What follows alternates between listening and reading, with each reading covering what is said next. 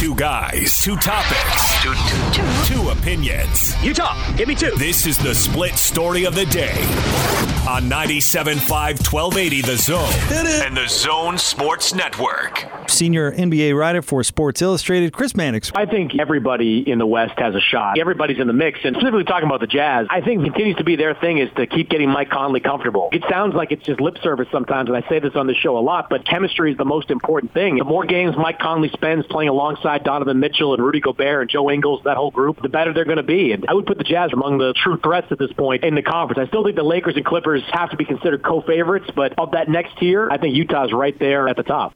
All right, that of course, Chris Mannix, your split story of the day, what to expect going forward for the Utah Jazz. You know, when Chris says that, Jake, he, he's not he's not much of a BSer, you know. And when you have people like Chris Mannix just thinking that the Jazz are, you know, maybe not a favorite, like he said, but right there near or at the top, I mean, that's that's high praise. I mean, a lot of people still uh, think the Jazz have a chance to uh, to contend for that Western Conference uh, title. I think so as well, but it's it's by no means a slam dunk. And I know the I know you hear the PKs of the world say play anybody, anytime, anywhere, but I don't think it's that simple. And I think the ultimate goal for the Utah Jazz, and this is kind of the way I want to take the the discussion, Gordon, because it's easy to pluck numbers out of the air and mm-hmm. say, do they get to 55 or do they get to mm-hmm. 56? But truth is, I don't care that much about home court advantage. I care more about matchups in the playoffs. And here's what's almost 100% clear, even at this point in the season. The Jazz have got to get out of the four. They've got to play their way into the three at very least, or ideally into the two slot, but they got to get out of the four slot. They can't face Houston, which is the Air Force of the NBA, completely unique team to play for uh, to play against because they play so wonky and they're going to be short and all these sorts of things. And they go from that battle right into the Lakers would be a disaster. They need, they need a first round series they can get through, and you'd much rather see them against you know what the the Clippers or or Denver, somebody like that in the second round, as opposed uh, to the Lakers in the second round after playing a Houston series. You think that uh, that playing the, the, the Lakers would be that much more difficult for the Jazz than the Clippers? It's more the it's more I want to say it's more the reward for beating the Rockets, which is going to just be a, a, horribly difficult series, would to be get the Lakers as opposed to play Oklahoma City, a team you can put away and then move on to the Clippers. Not necessarily more thinking about the first round matchup than the second. Does yeah, that make any sense? I understand what you're saying.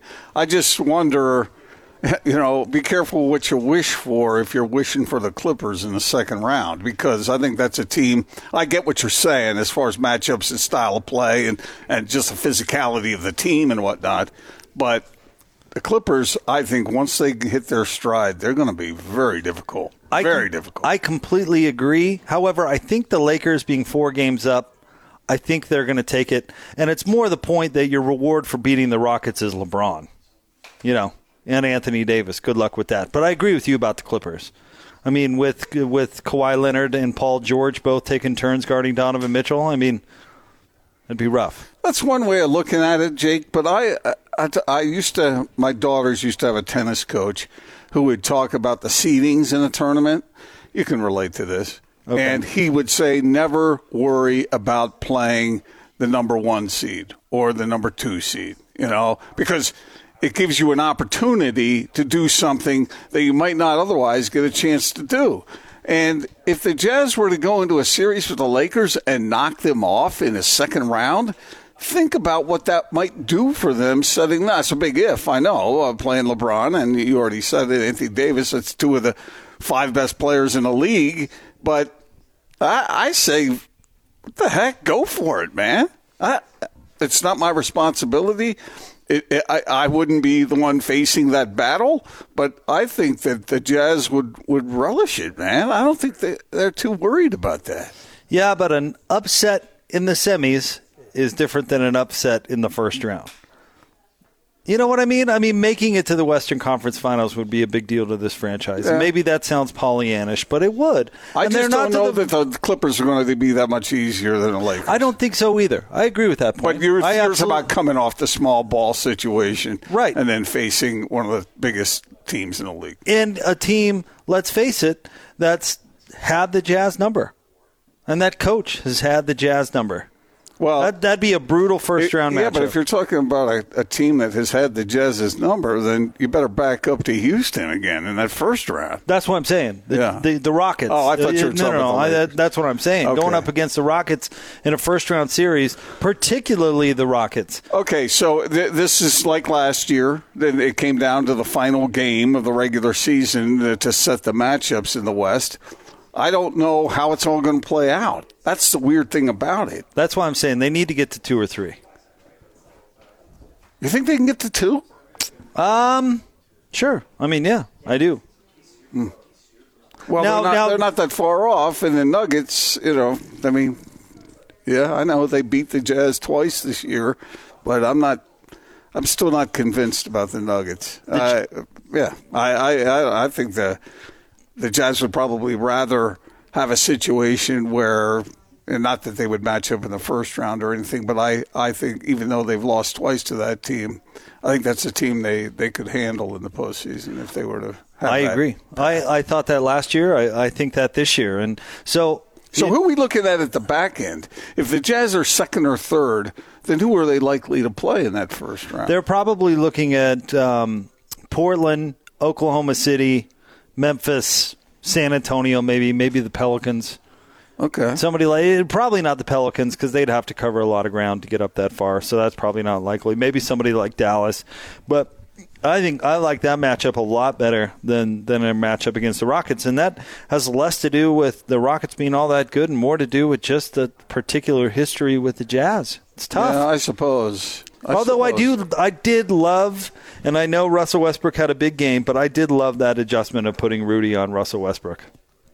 I think over a series, that could be really, really interesting to see that go. But my point is, I I'd much rather see them match up against those other teams. Well, because nobody knows how it's all going to play out. It's up to the Jazz to win as many games as they can down the stretch. And I don't know whether there will be rest patterns for the postseason or whether Quinn Snyder's going to stomp on that accelerator and just go full bore straight through to the playoffs. I, I don't know which way he's going to go, but I, I would prefer, if it were me piloting the ship, I would want to win as many games as possible just to and let all the chips fall where they may. Chances are they're going to fall more favorably for you if you do that rather than try to maneuver for uh, what some people might think is a better matchup in the first round or the second round for that matter.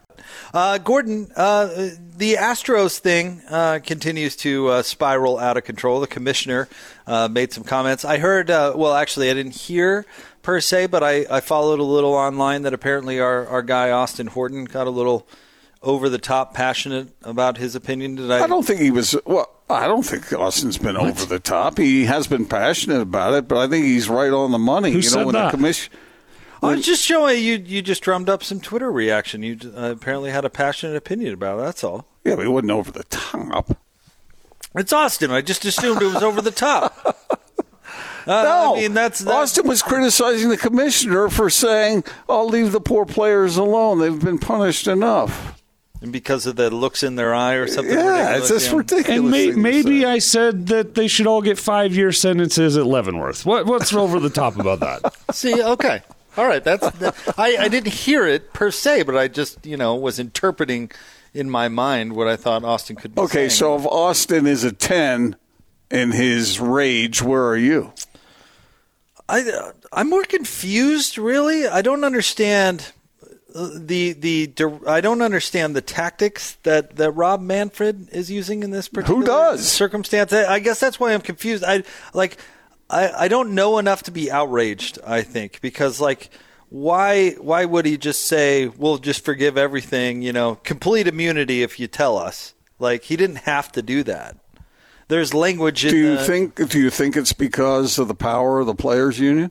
I think there's something in there because they've got a new collective bargaining agreement coming up, and so maybe there's some gamesmanship there. But it doesn't this protect the players too? Because it's the players on other teams who are coming forth now and quite upset about the thing. Well, I think that's how it's backfiring in a weird way. That the other that other players are going against their union and complaining about this, which continues to bring attention to it, and basically makes the the league look bad. I mean, these players are saying, you know, like we feel cheated and these guys came out unscathed, which is something that's like fairly unique when it comes to player league relations. Like think about the steroid era. Nobody came out and was all ticked off that they were cheating because and if there was it was only a couple and it was certainly not, you know, big time people coming out and complaining about it.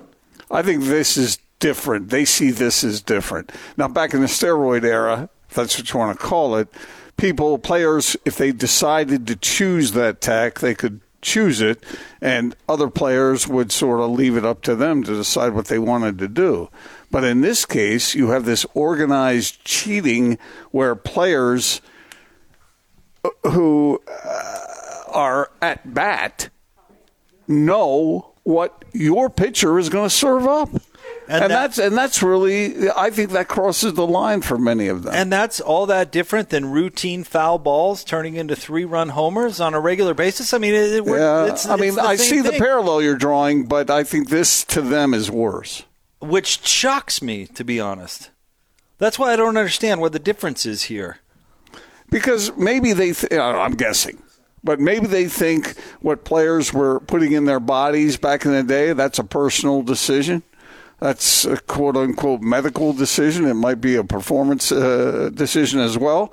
But in this case, it is an absolute violation of the rules right in front of them, utilizing technology to the majority of the players' disadvantage. Okay, uh, no, I don't disagree, but I don't see how that any of that's any different than the steroid stuff. And like Miguel Tejada was as deep into the Balco situation as Barry Bonds was. He won an AL MVP before he left for Baltimore, and he popped up on one of those lists that uh, eventually came out of, of guilty dopers. And I don't remember anybody in the AL that year saying, "Oh, I was cheated out of the MVP." Maybe, you know, maybe, but just because people handled it wrong back then doesn't that shouldn't influence the way it's handled now. And I think it's to be aggressive with it is more appropriate than turning a blind eye. I guess I, I ultimately agree with that, but that's where my confusion comes in. Like I, am just well, maybe lessons I, have been learned. I'm just confused, but I, I'm I'm confused why Major League Baseball and the commissioner isn't pushing pushing it harder. Yeah, I'm confused as to why the players aren't all on the same page. I think most of them probably are. Hmm. You can't get everybody to agree on anything, on darn near anything. But that's been the magic of the baseball players union going to back to when they fought for free agency.